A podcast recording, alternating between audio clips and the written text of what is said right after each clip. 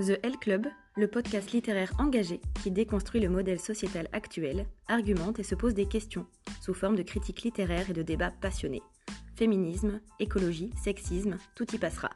Et écoutez plusieurs fois par mois sur les plateformes de podcast. Bienvenue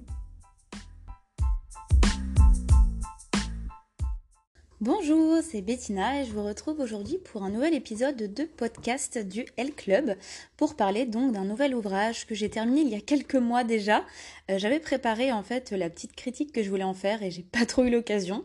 Et le moment est arrivé. J'ai donc envie de vous parler euh, du guide du féminisme par les hommes et pour les hommes, qui a été écrit par Michael Kaufman et Michael Kimmel. Alors j'espère que je n'écorche pas leur nom. Et on va commencer tout de suite.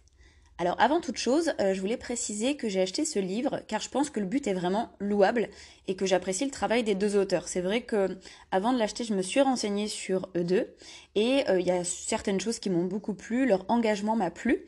Et en effet, Michael Kaufman, donc c'est un auteur euh, engagé, un auteur américain. Les deux sont américains d'ailleurs.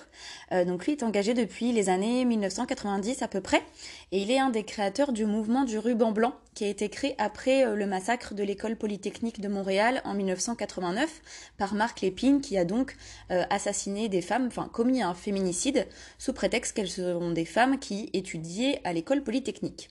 Alors le ruban blanc maintenant, c'est toujours un mouvement euh, qui a pour but d'endiguer la violence euh, des hommes faite envers les femmes par des campagnes d'éducation et de sensibilisation. Euh, de son côté, Michael Kimmel, c'est donc aussi un auteur américain, et il est entre autres euh, le fondateur de la revue académique Hommes et Masculinité, dans lequel il déconstruit euh, ben, pas mal de choses autour de la masculinité, justement.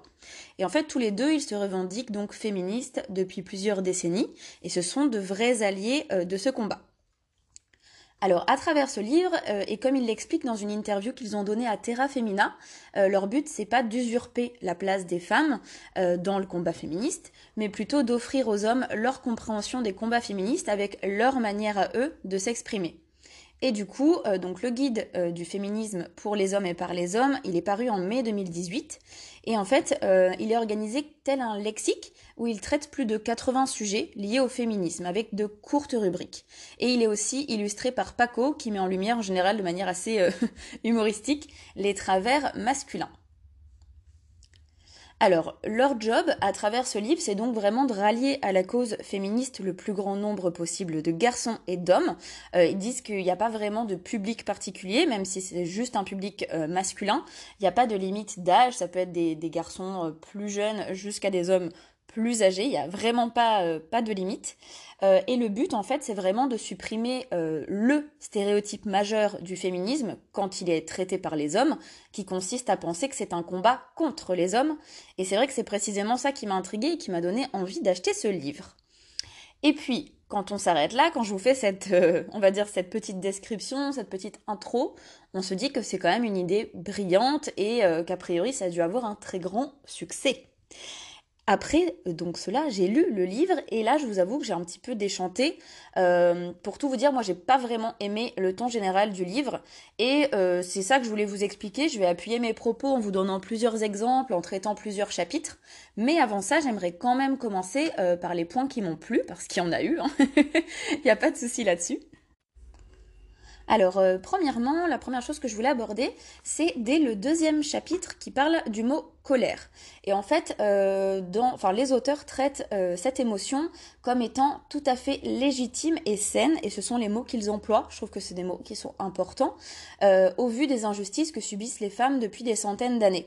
Et en fait, du coup, en toute bienveillance, ben, ces deux auteurs expriment simplement qu'il ne faut pas voir la colère féministe comme un danger, mais bien comme une réponse normale à la situation actuelle, et ça, ça fait du bien dès les premières pages. Il en est de même pour le chapitre sur l'autonomie.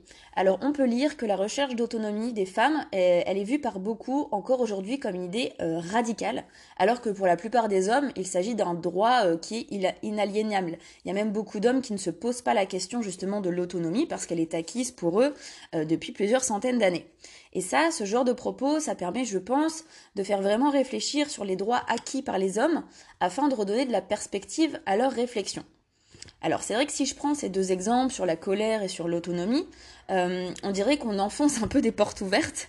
Euh, si vous êtes une femme que vous écoutez ce, podcast et que vous êtes un minimum euh, engagé ou que vous vous revendiquez pardon féministe, ou même si vous êtes un homme qui est lui aussi engagé, vous aurez vite fait de vous dire c'est un peu des notions basiques et je suis totalement d'accord avec vous. Euh, je pense que le guide euh, est pour moi comme une introduction au féminisme pour des hommes qui sont ouverts d'esprit, qui ont envie de se renseigner, mais qui n'ont pas encore eu l'occasion de déconstruire toutes les inégalités sociétales et euh, de déconstruire en fait le patriarcat dans lequel ils vivent et dans lequel ils baignent. Et rien que pour ça, je veux quand même préciser que pour moi, ça vaut le coup de lire ce livre. Il y a un autre point que j'ai beaucoup apprécié, donc c'est page 125, euh, c'est le chapitre sur le mot amour. Et là, les auteurs, ils prennent le temps d'expliquer que si les féministes se battent contre les violences faites par les hommes, c'est parce qu'elles ont une certaine notion d'humanité et une certaine foi en les hommes. Et clairement, c'est parce qu'on pense que les hommes ne sont pas violents de nature et qu'on se dit que c'est vraiment une construction sociale. Et là, pareil, c'est un point qui me semble hyper important à mentionner parce que moi, je partage totalement cette valeur.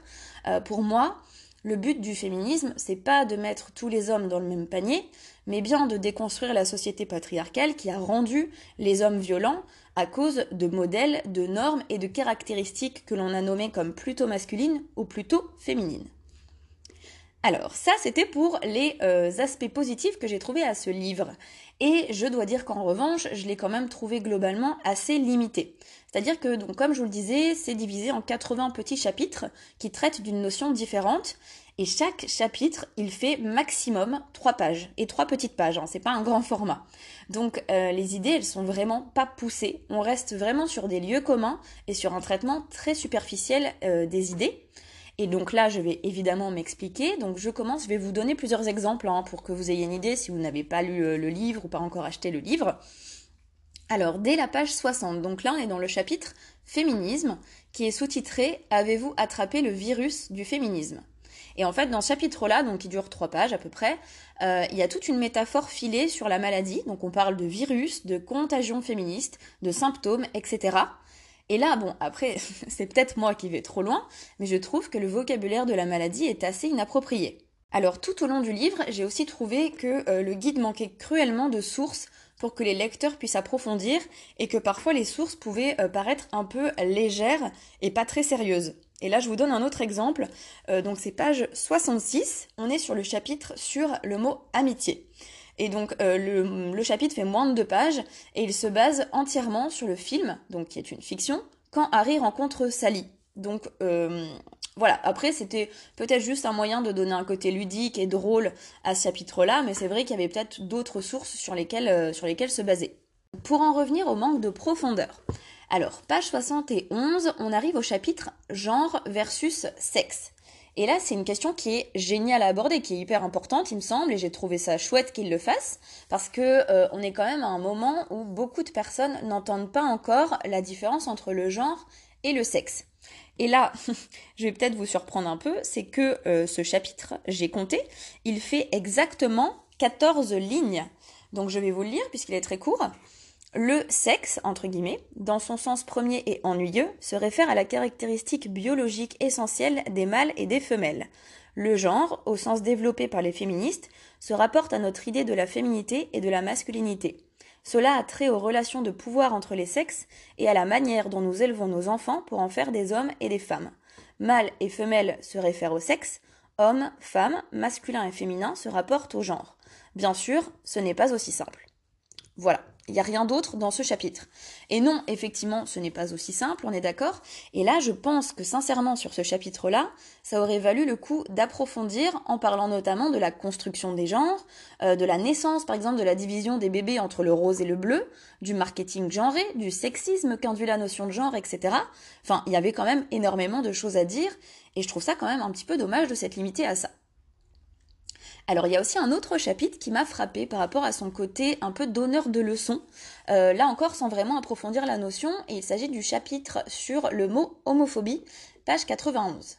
Alors en fait, ils expliquent les deux auteurs que l'on utilise souvent les termes PD, tapette et autres pour insulter un homme et remettre en cause sa virilité. Le chapitre se termine de la manière suivante. Les types qui rabaissent les femmes ou les autres hommes à cause de leur orientation sexuelle réelle ou imaginaire se déshonorent et nous déshonorent tous. Alors, évidemment, je suis d'accord avec cette dernière phrase, il hein, n'y a pas de, doute là-dessus, mais là encore, je trouve que ça va pas assez loin. Certes, euh, dans ce chapitre, ils expliquent que les insultes ne visent pas les homos en tant que tels, mais tendent plutôt à éloigner le modèle masculin du féminin, parce que le féminin est vu, est vu comme plus faible et inférieur. Mais là, franchement, ça mériterait, il me semble, de creuser un peu plus la notion euh, de masculin normé, de masculinité, du rôle du masculin dans la société, d'où ça vient, de quelles sont en gros les caractéristiques masculines, et de comment s'en défaire et pourquoi le féminisme tend aussi à vouloir défaire ces notions de masculinité. Bon, je vais vous citer un dernier exemple, hein, parce que le but c'est pas de vous citer tous les chapitres et de vous dire pourquoi j'ai aimé ou pas celui-là. Euh, page 130, on parle d'un chapitre sur la publicité que je vais là aussi vous lire puisqu'il ne fait que 15 lignes, là encore. Euh, alors que honnêtement, là c'est pareil, hein, c'est le genre de, sujet qui pourrait euh, bah, être un petit peu plus approfondi.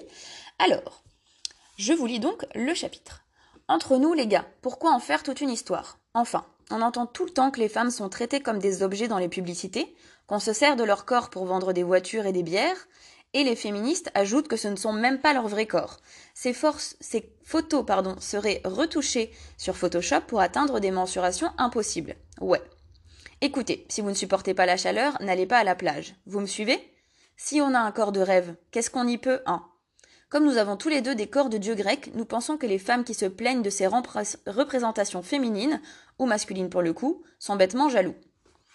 Alors là, je vous avoue que j'ai pas bien compris ce chapitre. Euh, déjà, j'ai été interpellée par l'emploi du conditionnel, comme si les auteurs ne croyaient pas à la pression de la publicité et du marketing. Euh, et c'est un chapitre qui est traité avec énormément d'ironie, il me semble. Enfin, j'espère qu'ils ne croient pas vraiment euh, à ce qu'ils ont écrit sur le papier. Et je trouve cela assez déplacé, alors que clairement, la publicité et euh, le marketing qui est fait participent énormément à l'exacerbation des inégalités entre les sexes, entre les genres, et à, par exemple, sexualiser le corps de la femme. Enfin, voilà, c'est pas drôle du tout. et j'avoue que du coup, honnêtement, j'ai pas du tout compris ce chapitre. Bref, euh, évidemment, il s'agit de mon avis personnel. Euh, pour vous donner une idée, le, coût, le livre coûte maintenant 7,10€. Il me semble qu'il coûtait 18 euros quand il est sorti il y a deux ans, et maintenant il est à 7,10€. Vous en faites la conclusion que vous, en, vous voulez en faire. Euh, c'est un petit investissement hein, qui peut intéresser des, des, hommes qui souhaitent ouvrir des portes et entamer une réflexion. Mais je trouve quand même qu'il ne faut pas lui prêter plus d'ambition que ce que j'ai pu lire dans de nombreuses critiques sur Internet qui encensent ce bouquin. Alors du coup, ma petite question, c'est est-ce que vous l'avez lu? Qu'est-ce que vous en avez pensé? Euh, N'hésitez pas à partager le, podcast, à euh, commenter aussi euh, le podcast pour me donner votre avis, parce que c'est toujours sympa de pouvoir discuter ensemble. voilà, selon la plateforme sur laquelle vous écoutez le podcast, je vous invite aussi à vous abonner, à le noter, et encore une fois, n'oubliez pas de le partager pour qu'on puisse discuter ensemble de toutes les petites réflexions que je mène par rapport aux lectures que je fais ces derniers temps. Voilà, je vous souhaite une très bonne journée et à bientôt